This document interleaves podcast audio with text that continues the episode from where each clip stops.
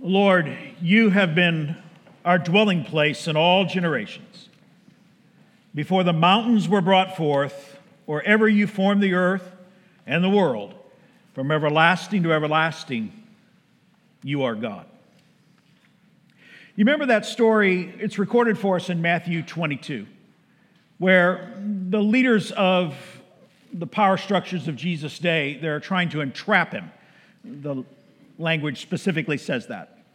They were trying to figure out a way to entrap him, and so they come and they have flattering words for Jesus. Basically, Jesus, you're the one that has all the answers. You're wise. We want to ask you a question. Is it lawful to pay taxes to Caesar? You know the setup, right? If he says no, then he's in trouble with the Romans.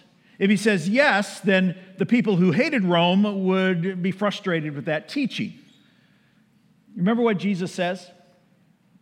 It's in Matthew 22.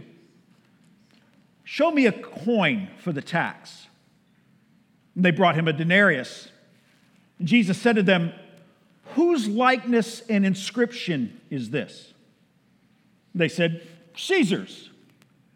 Then he said to them, Therefore, render to Caesar the things that are Caesar's, and to God the things that are God's.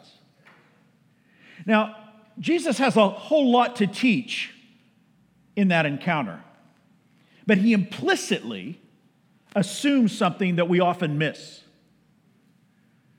When you consider the image or the likeness that is stamped on a coin, Jesus said, that means that belongs to Caesar. But what is God's belongs to God.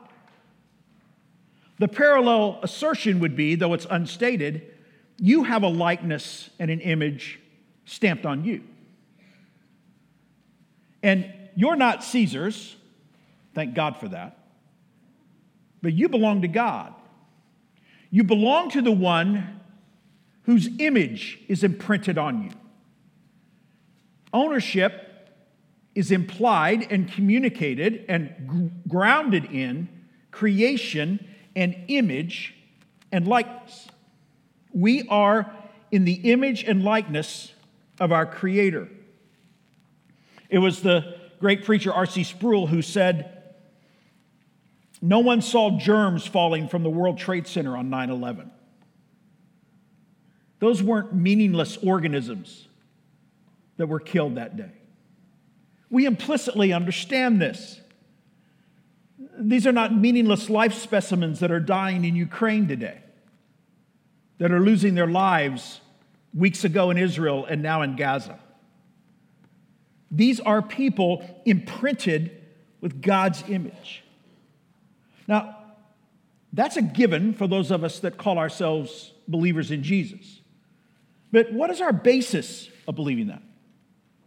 Uh, we understand it comes from Scripture, but my suggestion to you is everyone acknowledges that there's something unique about humanity that there's something of fundamental value, that there is something that makes us different from the other creatures.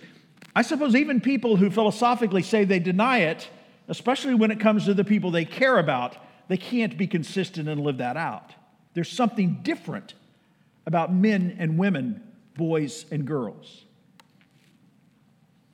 What's our basis for believing that? Where does that fundamental conviction in every heart Bible believers, not Bible believers. Every heart has this recognition that humanity bears some sense of dignity, some sense of meaning that goes beyond the creatures. Turn in your Bibles, please, to Genesis chapter 1, where we'll be this morning. And we find at the end of chapter 1 the details of what we know as day six. This is the overview of the days of creation in chapter 1. That's what we find. Over the next few weeks, what the Bible does in what we call chapter 2 is, in a sense, it hits pause and backs up and gives details. It zooms in on that creative act of God, especially the creation of work in the garden, of the knowledge of the, the tree of the knowledge of good and evil, and the creation of Eve. And so there are specific details. So here's what you have you have chapter 1, the overview of the six days of creation, including the first several verses of chapter 2 next week. You have the overview, And then in chapter 2, you have the zoom in on details. And then in chapter 3, you have, in a sense, a day in the life. Of course, it's a milestone day in the life of Adam and Eve. But that's what you find in Genesis 1 through 3. And so this morning we continue along in Genesis chapter 1, and we look at day 6, and specifically, we're considering this morning the creation of Adam and Eve in the image of God. So join with me as I, follow, as I read. Please follow along in Genesis 1, beginning in verse 24. And I remind you today, this is God's word for us today. Genesis 1, beginning in verse 24. And God said, Let the earth bring forth living creatures according to their kinds, livestock and creeping things, and beasts of the earth according to their kinds. And it was so. The New Living Translation, which is a somewhat colloquial translation, I love the way it says that. And it was so. The Living Translation says, and that's what happened. and that's what happened. Verse 25. And God made the beasts of the earth according to their kinds, and the livestock according to their kinds, and everything that creeps on the ground according to its kind. And God saw that it was good. Then God said, Let us make man in our image, after our likeness. And let them have dominion over the fish of the sea, and over the birds of the heavens, and over the livestock, and over all the ground, earth, and over every creeping thing that creeps on the earth. So God created man in his own image. In the image of God, he created him, male and female, he created him, them. And God blessed them, and God said to them, Be fruitful and multiply, and fill the earth and subdue it, and have dominion over the fish of the sea, and over the birds of the heavens, and over every living thing that moves on the earth. And God said, Behold, I have given you every plant yielding seed that is on the face of all the earth, and every tree with seed in its fruit. You have them for food. And to every beast of the earth, and to every bird of the heavens, and to everything that creeps on the earth, everything that has the breath of life, I have given every green plant for food. And it was so. Then God saw everything that he had made. Behold, it was very good. And there was evening and there was morning, the sixth day. Here you have the creation of the apex of all of God's order. You have the highlight, the crown of creation, the creation of Adam and Eve. In the same structure, the day structure, it was the original six days of creation, but the language here is radically different. And what we know is that up till now, if you'll think about it, there has been no personal connection. There has been no intimacy. God has created. The creation has been meaningful. The creation has been glorious. The creation has been by His word. But you could still argue there's a sense in which there's a disconnect. God is not intimately connected with the waters, not intimately connected with the, the fish of the sea. He's not intimately connected, even here, with the birds of the air. But something changes when He begins to create Adam and Eve. And there's a good reason for that. God is transcendent. He is not part of creation, He is apart from His creation. He is the author of it all. But don't be confused about Him being so enmeshed with creation that basically creation represents God or is God. No, He is apart from creation, but still He has a desire and intention. This is what we'll see before we're through today a desire and intention to create in such a way that He is relationally connected with His creation. It's something different. And so, literally, what we find here is he creates a godlike creation, a creature that is godlike. In a sense, he creates the king of the earth in our text this morning. And it is the crowning event. And I hope I can show you before I'm through. And there's so much to consider today. I feel inadequate to try to address all of it in any way. But what I want to show you today is there are implications for this incredible truth that we are, by virtue of our first parents, we are a one of a kind creation. A one of a kind creation. And God had in that time and has for us today and will have throughout eternity specific purposes for those that He has made in His own likeness and in His own image. So, with that in view, let's look at it together. First of all, let me show you, just by way of comment, I won't spend any time on this, but let me show you God's astonishing creativity.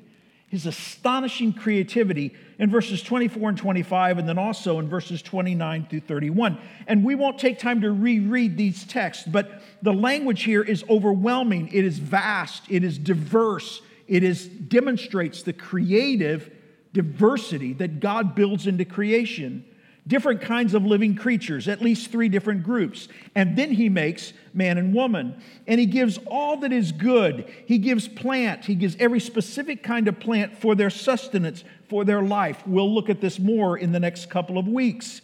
But in verse 50, 31, it says, God saw that it was all very good. This goodness, this astonishing creativity, this beauty that comes from our Creator God.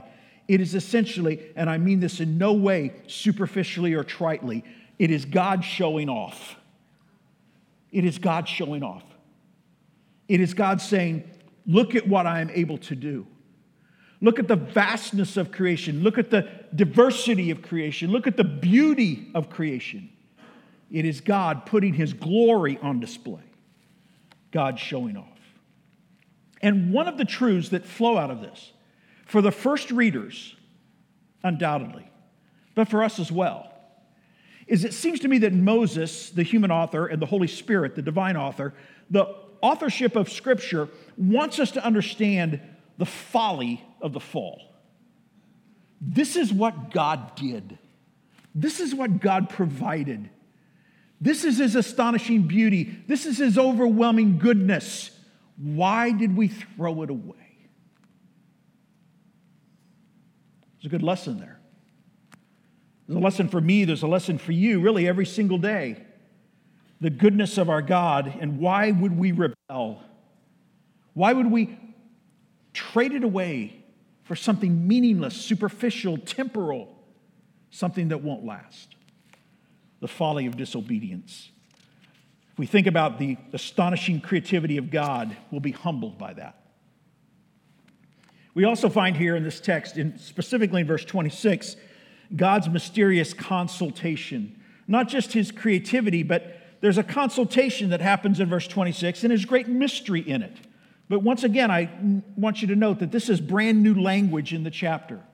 Let there be, and there was. Let the earth bring forth, and it was so. But now God uses different language. And God said, verse 26, let us make man in our image after our likeness. And let them have dominion over the fish of the sea, and over the birds of the heavens, and over the livestock, and over all the earth, and over every creeping thing that creeps on the earth. Let us make man. Now, if you've done Bible studies, you've heard this before. What does he mean when, what does the text imply when it says, let us make man?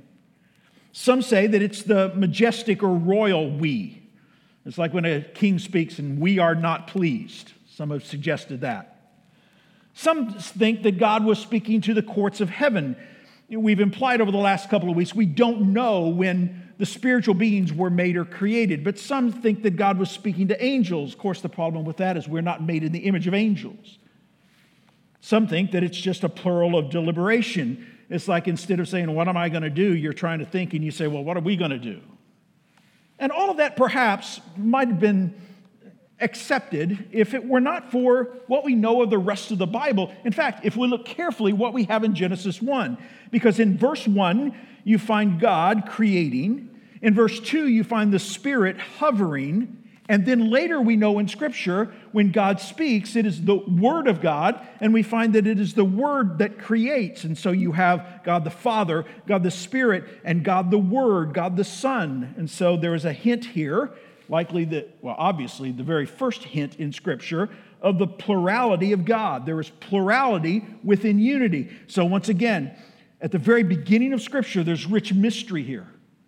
There's the transcendence of God that, as finite beings, we can't even grasp because God is one God and yet He is three in one. Now, skeptics are always wanting to know why doesn't God make that clear?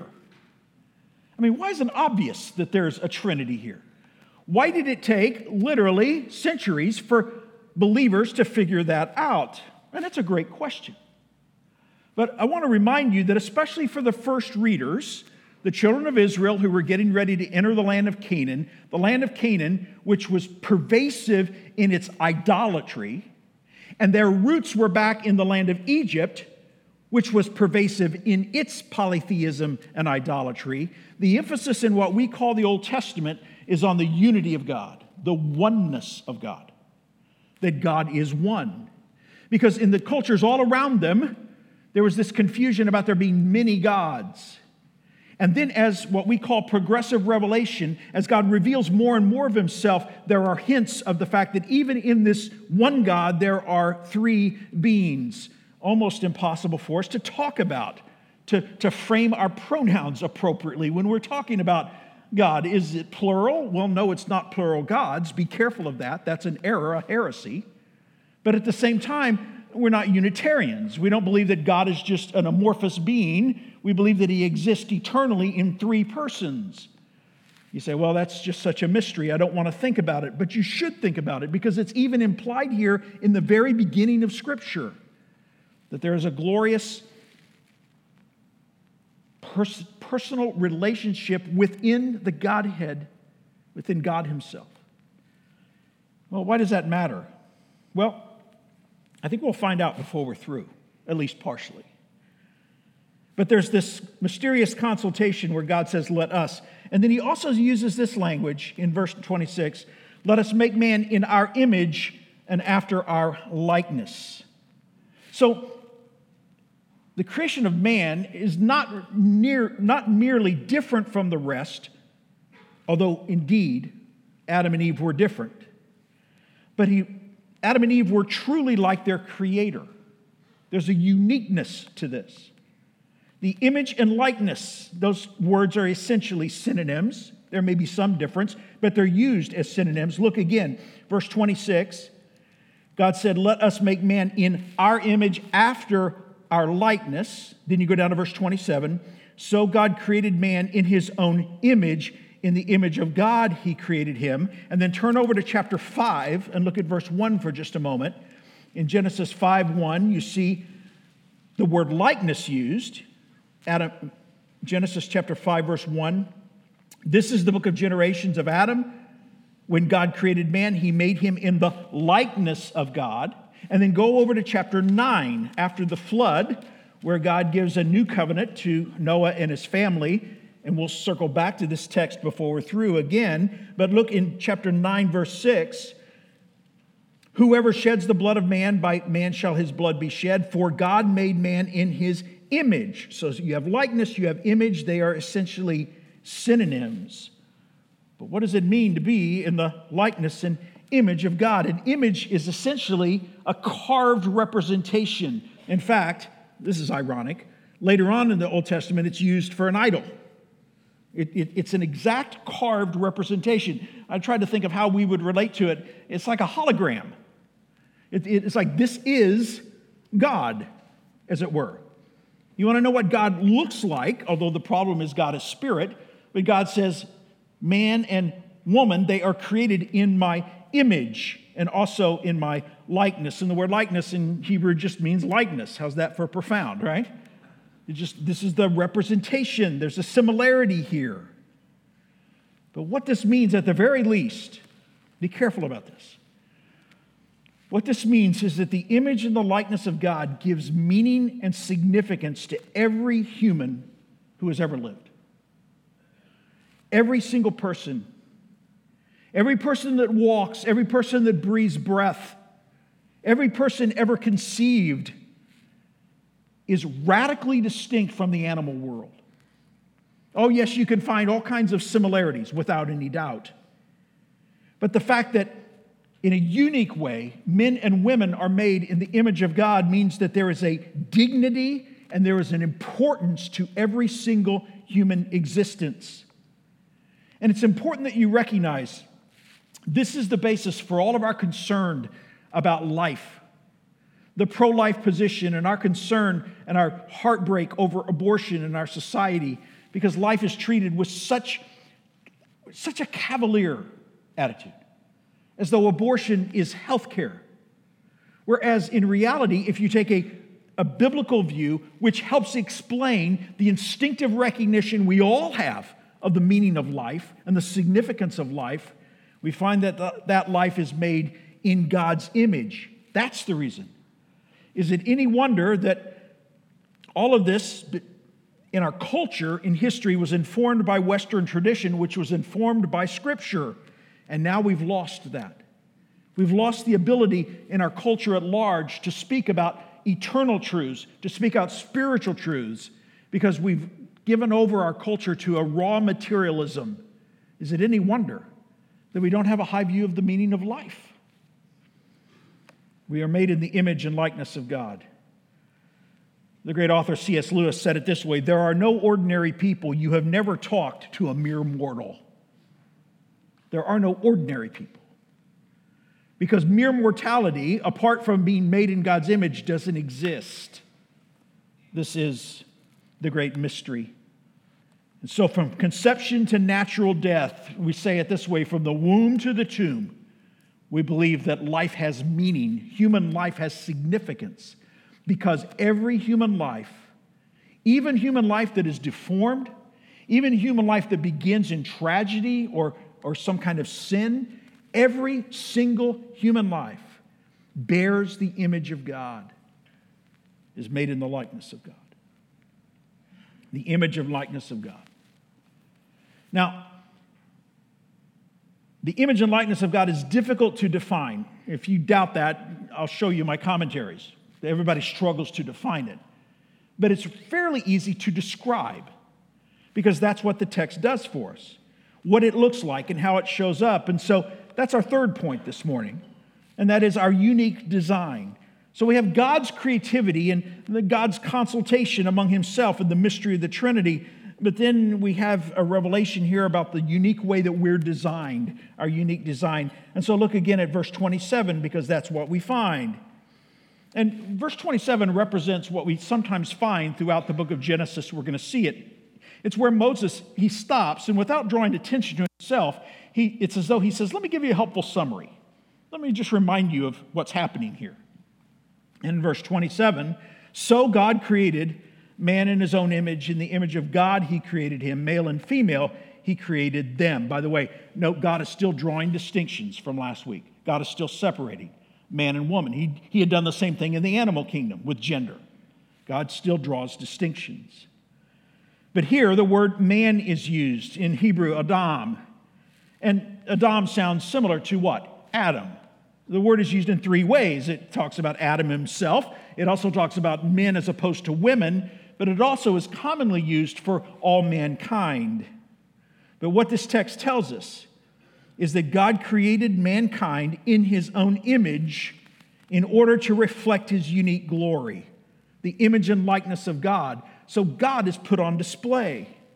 In his form and in his function, he represents, he resembles in a different way from the animals.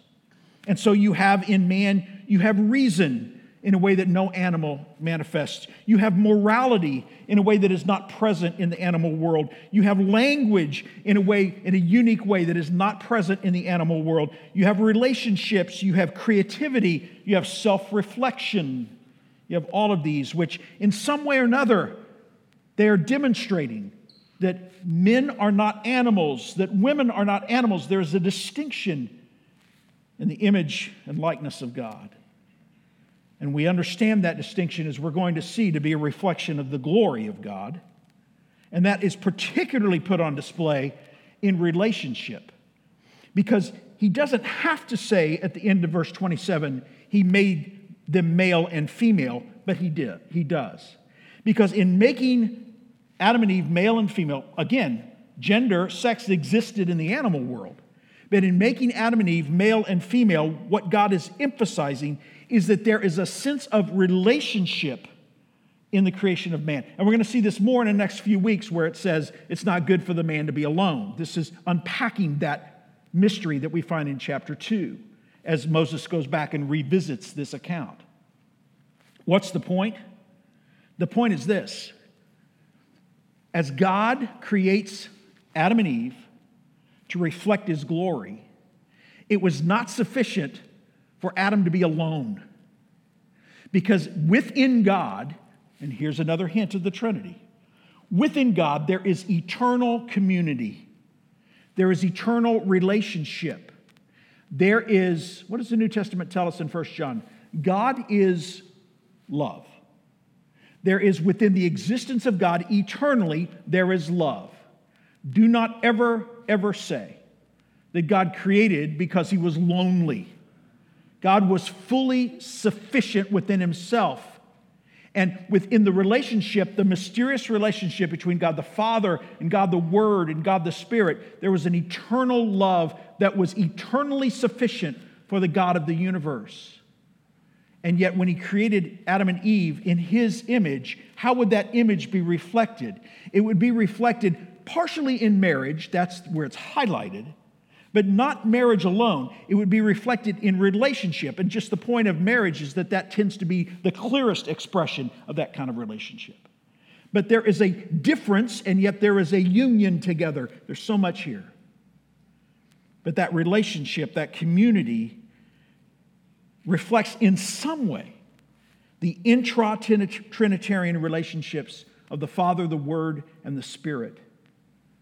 And this is the image of God in man and woman.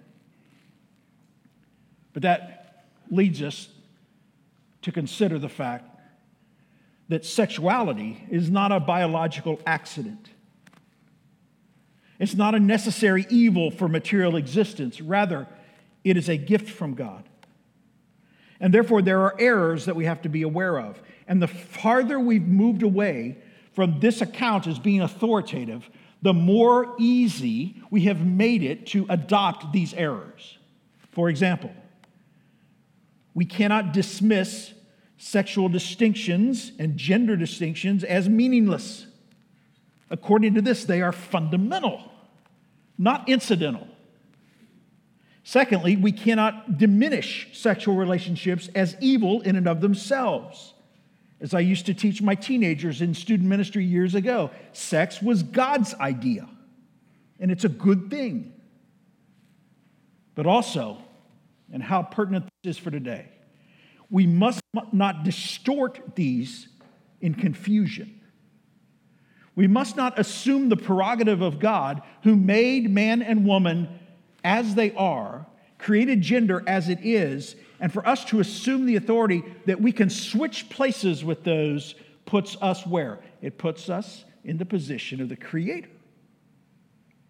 And that's what we're going to find when we land in chapter 2.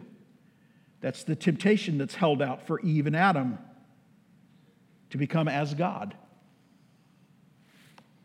We can't diminish sexuality as meaningless. We can't, excuse me, dismiss it as meaningless. We can't diminish it as evil, but we also must not distort it in confusion. We are uniquely designed. And we're uniquely designed for a purpose. Look at verse 28. Because here you have, after our unique design, you have our singular, our singular duty.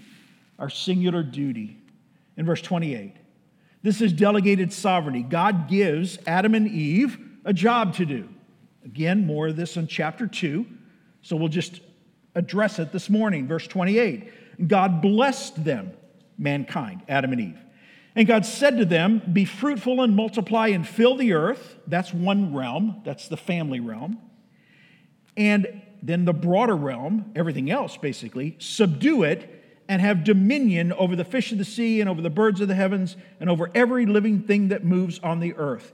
Adam and Eve were not created just to exist. They were not created and put in a display, and God said, Look, see my creation. Adam and Eve were given tasks to do, were given a commission, they were given a mandate, they had a duty.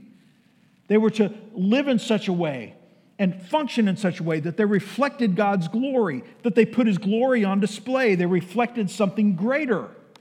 And in their fruitfulness, they were to multiply. And you could even argue that in some veiled sense, in some inadequate sense, that they were, in a sense, re- replicating the creation of God. For as God made the earth, then Adam and Eve had the privilege of producing children and filling the earth and multiplying. But they also have the responsibility to subdue the earth. The word is a pretty stunning word.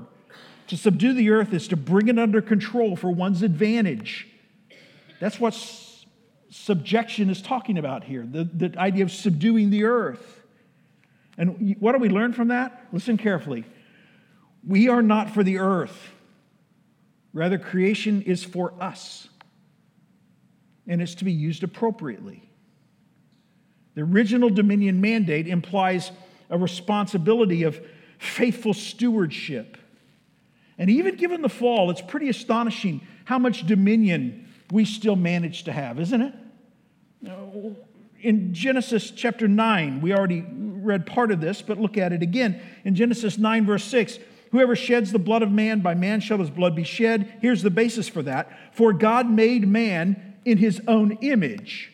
And you, this is after the flood, you be fruitful and multiply, increase greatly on the earth, and multiply in it. It's fascinating that we don't have subdue and have dominion. Why not? Because by that time the earth was out of control, quote unquote. It was under the curse. We are limited to how we are able to subdue the earth, but we do a pretty astonishing job, don't we? None of us were flooded away last night with the rains. And though often we see this, it's a reminder for us, it's by God's grace a reminder. The earth is, appears out of control underneath the curse, but it's still astonishing that mankind, in the reflection of God's image and glory, is able to still have dominion in the way that he does. This is our singular duty. And what do we mean by that? We mean it's our duty to reflect our Creator, to reflect His glory. Now, let me move, it'll take some time, but let me move to a conclusion here. In the last text that we read at the end of Genesis 1, remember we read this And God saw everything that He had made, and behold, it was very good fruitfulness and dominion in God's image, all good. God's reflected glory on display, very good. And so you would be in exactly the right place to ask the question what happened? Where is it now? Where is that dominion? Where is God's glory? Where is the, the creation mandate? Where is the fact that everything is very good because you look around, you look in the mirror when you get up in the morning, you look at the medical test that the doctor gives you, you look at the heartache that sometimes is represented in our family gatherings. You look at the tension between your neighbors. You look at the world in which we live. You look at the bloodshed in other parts of the world, and you look around and you say, it doesn't look very good. What happened? And in fact, if we're honest, all of these things that we're talking about, they are essentially rebels using God's tainted image to sin and exalt themselves. What, what are the tools that we use in our rebellion? The tools we use are the ones that God gave us in His grace. The fallen distortion of the world, we use God's image to pursue that distortion. You say, well, what do you mean by that? Well, we already mentioned creation care. We're to care for creation, and yet what happens? We use power to abuse and exploit creation in the environment. What about God's image of rationality that we're able to think? How do men and women use rationality? They use rationality to concoct philosophies that argue against the existence of God. The very gift of rationality that God gave, they use to create systems against God. What about sexual pleasure? It's God's idea, it's to be enjoyed within the bounds of marriage. But what happens? That gift that God gives, it is used, and it's the gift for community and for the expression of relationship. It's used outside the bounds of marriage for all kinds of sin and hedonism, for the sake of pleasure alone and nothing else. And even the differences between men and women, the God ordained differences between men and women, are often leveraged for the sake of abuse, as often men abuse women. This tension, this question is a philosophical one. Why are things the way they are? but it's also an existential one, it's a personal one. For some of us, we face it daily. Where is the good world that God created? Where is His good intention? Why are things the way they are? You know, when you ask good questions, you'll most inevitably find that the questions have been asked before. The writer of Hebrews addresses this issue based on what we know as Psalm 8. Remember what the writer of Hebrews says? Quoting Psalm 8 What is man that you are mindful of him, or the Son of Man that you care for him? You made him for a little while lower than the angels, but you have crowned him with glory and honor, putting everything in subjection under his feet. Now, again, we object. It doesn't look that way. We remember five years ago the mud flow. How were things in subjection under his feet in the mud flow? How are things in subjection under his feet in the terrorist attacks from the last several months? How are things under subjection in sub- submission to him? You, you, you have left nothing outside his control, and in our hearts and minds, we object. But that's not the end. Because what we find as we move forward, it says, now in putting everything in subjection to Him, He left nothing outside His control. At present, we do not yet see everything in subjection to Him. The poet said, everything is red in tooth and claw. But we see him who was for a little while made lower than the angels, namely Jesus, crowned with glory and honor because of the suffering of death, so that by the grace of God he might taste death for everyone. Creation, fall, redemption, restoration. And when we cry out, Where is the good? It doesn't look very good right now. In my, in my body, it doesn't look very good right now. In my family, it doesn't look very good right now in our society. Where is the good? And the writer of Hebrews says, yeah, everything's not yet in, in subjection, but we do see Jesus. We see Jesus. We know who Jesus was, we know who Jesus is, we know what Jesus has done, we know what Jesus will do, and therefore there is hope. This is what we call the gospel. It gives meaning to all of life. It gives meaning to us in the midst of our not very goodness because we can find forgiveness and a place to belong because of what God does for us through his Son, Jesus Christ. When you repent of your sins and when you put your hope and faith in him, not just when you do good works, not just when you show up at church from time to time, not just when you say, I'm going to be the best neighbor I can and maybe God will be satisfied with me. You have a sin problem, a guilt problem that needs to be dealt with through the grace of God in Jesus Christ. You need to repent and believe. And when you do, something glorious happens. You find a new ability to reflect the glory of God. Now, we have to be careful in our language as I'm wrapping up because there's this glory talk. And the Bible tells us in Isaiah 42 8, the Bible says, I am the Lord, I'm Yahweh, that is my name, my glory I give to no other. So God doesn't give his glory, he doesn't share his glory. But here's what God does He channels his glory. And he chooses to channel his glory. Here's the majesty of his grace. He chooses to channel his glory through rebels who went their own way until his grace redeemed them. And that's how God's glory is made that much more glorious. There's no one on the face of the earth that's a perfect person, but I suppose if there were, that perfect person would say, See, it's not so much God's glory because I was perfect and I'm reflecting the glory of God, but it doesn't work that way because everyone is a sinner. But eternally, we will be reflectors of the glory of God, where in eternity future, God will look and display his glory by pointing to people like you and me and saying, Look at how much I loved. Look at how much I cared. These rebels I rescued by my grace.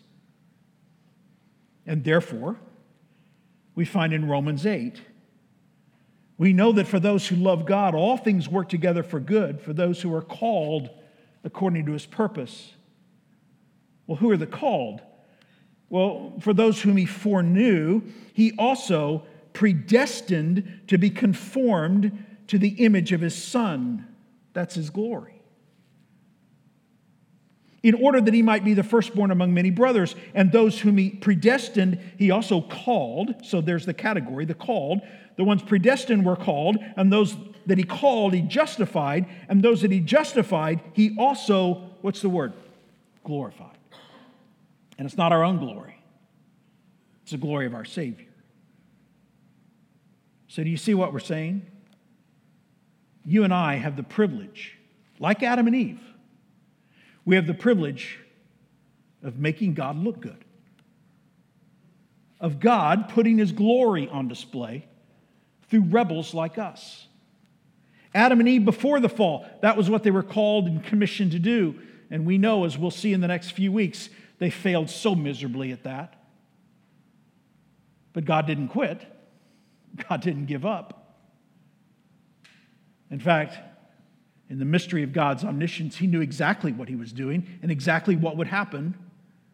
And he was pleased to allow it to happen in order that people like you and me, rebels born after our first parents, rebels would be forgiven by his grace and display his glory to be conformed to the image of his son.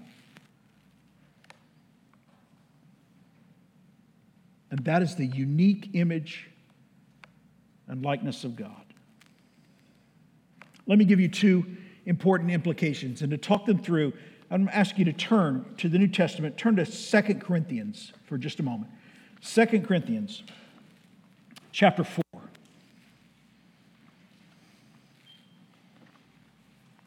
The first implication from all of this, we've talked about it over and over again, is that there's this twisted image that is part of who we are. A twisted image.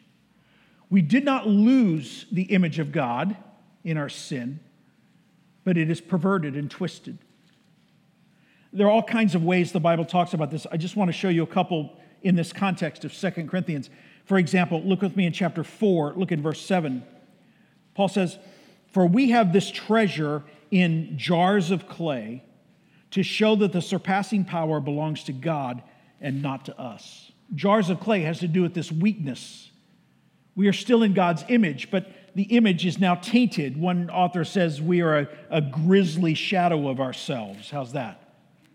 We're a grisly shadow of what we ought to be, but we still bear the mark of the Creator. We still have the image of God. It's now tainted and twisted with sinfulness. So, in a sense, that glory is now lost. It was never our glory to begin with, but it was the privilege of representing God of being a carved image of God.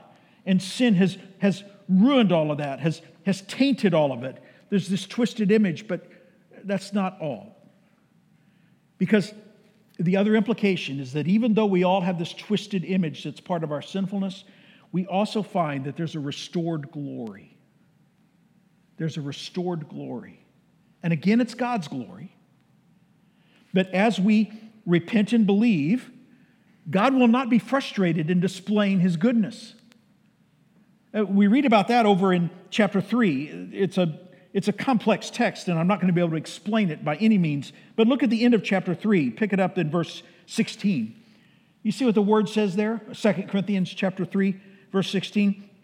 And when one turns to the Lord, the veil is removed. Now, the Lord is the Spirit, and where the Spirit of the Lord is, there is freedom. And we all, with unveiled face, beholding the glory of the Lord, are being transformed into the same image from one glory, degree of glory, to another.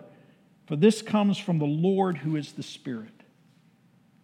So God delights in taking people with a twisted image of Himself and forgiving us and redeeming us and crafting us into the likeness of his Son, Romans 8, we read that. And in doing so, we have greater and greater opportunity to reflect his glory. Even though the image is still tainted, it, it, it's not full, it's not the kind of, kind of wonder that, remember when Jesus takes the disciples on the Mount of Transfiguration, and it's so he opens the veil and they see, whoa, that's the glory. No, we're not there yet. But one day we will be. Amen? And that's the promise. There's a restored glory in all of this. And that's the reason, if you go back into chapter 4, look at this promise. At the end of chapter 4 of Second Corinthians, look at verse 16. So, we do not lose heart. 2 Corinthians 4, verse 16. We do not lose heart. Though our outer self is wasting away, our inner self is being renewed day by day. You see, there's that idea of glory upon glory, greater degree of glory. For this light, momentary affliction is preparing for us, and listen to these words an eternal weight of glory beyond all comparison. As we look not at the things that are seen, but to the things that are unseen. Because if you look at the things that are seen, nothing's in subjection under his feet yet. It's the way it appears. But the author of Hebrews says we look to Jesus. We see Jesus. And through Jesus, he accomplishes his glory. We look not at the things that are seen, but to the things that are unseen. For the things that are seen are transient or temporal, but the things that are unseen are eternal. This is the image and the likeness of God. And for those who are forgiven and redeemed, we have the privilege, we have the duty we are designed for this purpose. In imperfect ways, in stumbling ways, we, we're not there yet, but we have the opportunity day by day to live in faithfulness. And when we do, we put on display the forgiveness, the grace, the mercy, the love of the Creator God. And I want to ask you, where else in the world will people find it? Where will they see it? Where can they experience it? If not in the people of God who recognize the implications of the image of God within them that's twisted and perverted, and yet nevertheless has been redeemed, and therefore they have the opportunity to experience the restored glory, reflected glory of their Creator. And that's the reason to keep going. That's the reason to grow. That's the reason to be faithful.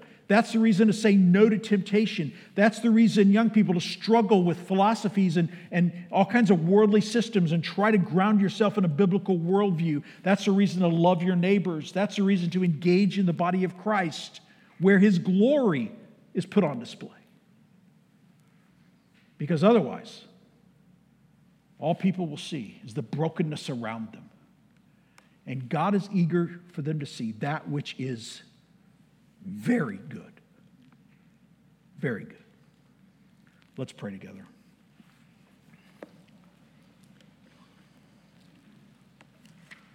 Father, would you help us see the wonder of your kindness to us in the gospel?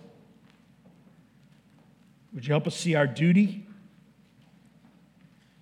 Would you help us remember this incredible design that you have built into all people, and then the power and equipping and enabling that comes when you forgive us and redeem us through Jesus Christ?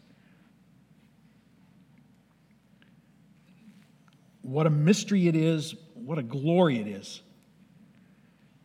to be able to say that we have some role in reflecting your great glory. Help us see that this is a mission in life. Help us see it as a great blessing from your hand. And may it drive us to faithfulness and holiness this week.